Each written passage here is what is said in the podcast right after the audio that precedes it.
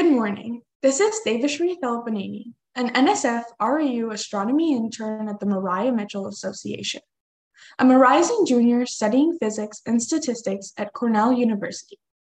In today's STAR report, I'll be discussing molecular clouds, which are collections of gas and dust in space that are important to star formation. Unlike what you may think, space is not a perfect vacuum. It's full of something we call the interstellar medium, or ISM for short. The ISM is primarily made up of gas and dust.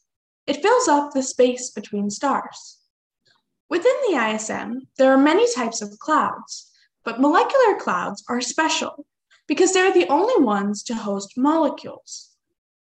Molecules require specific conditions in order to form, and those conditions are rare in space. If a cloud is too hot, it means its particles are moving too fast to stick together and form molecules. And if a cloud isn't dense enough, particles won't find each other to stick together. They'll be too far apart. Molecular clouds are both cool and dense.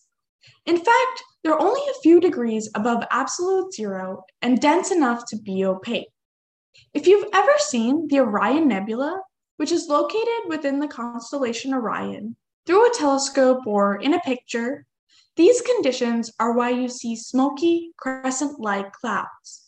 And since molecular clouds can be so opaque, they'll typically look like dark patches to the naked eye.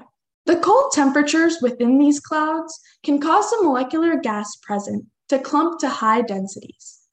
These regions can then become more than 10,000 times more massive than our own sun. And because they're so massive, they tend to collapse under their own gravity and fragment into clumps that then form protostars, which are essentially baby stars. This is why star forming molecular clouds are often called stellar nurseries.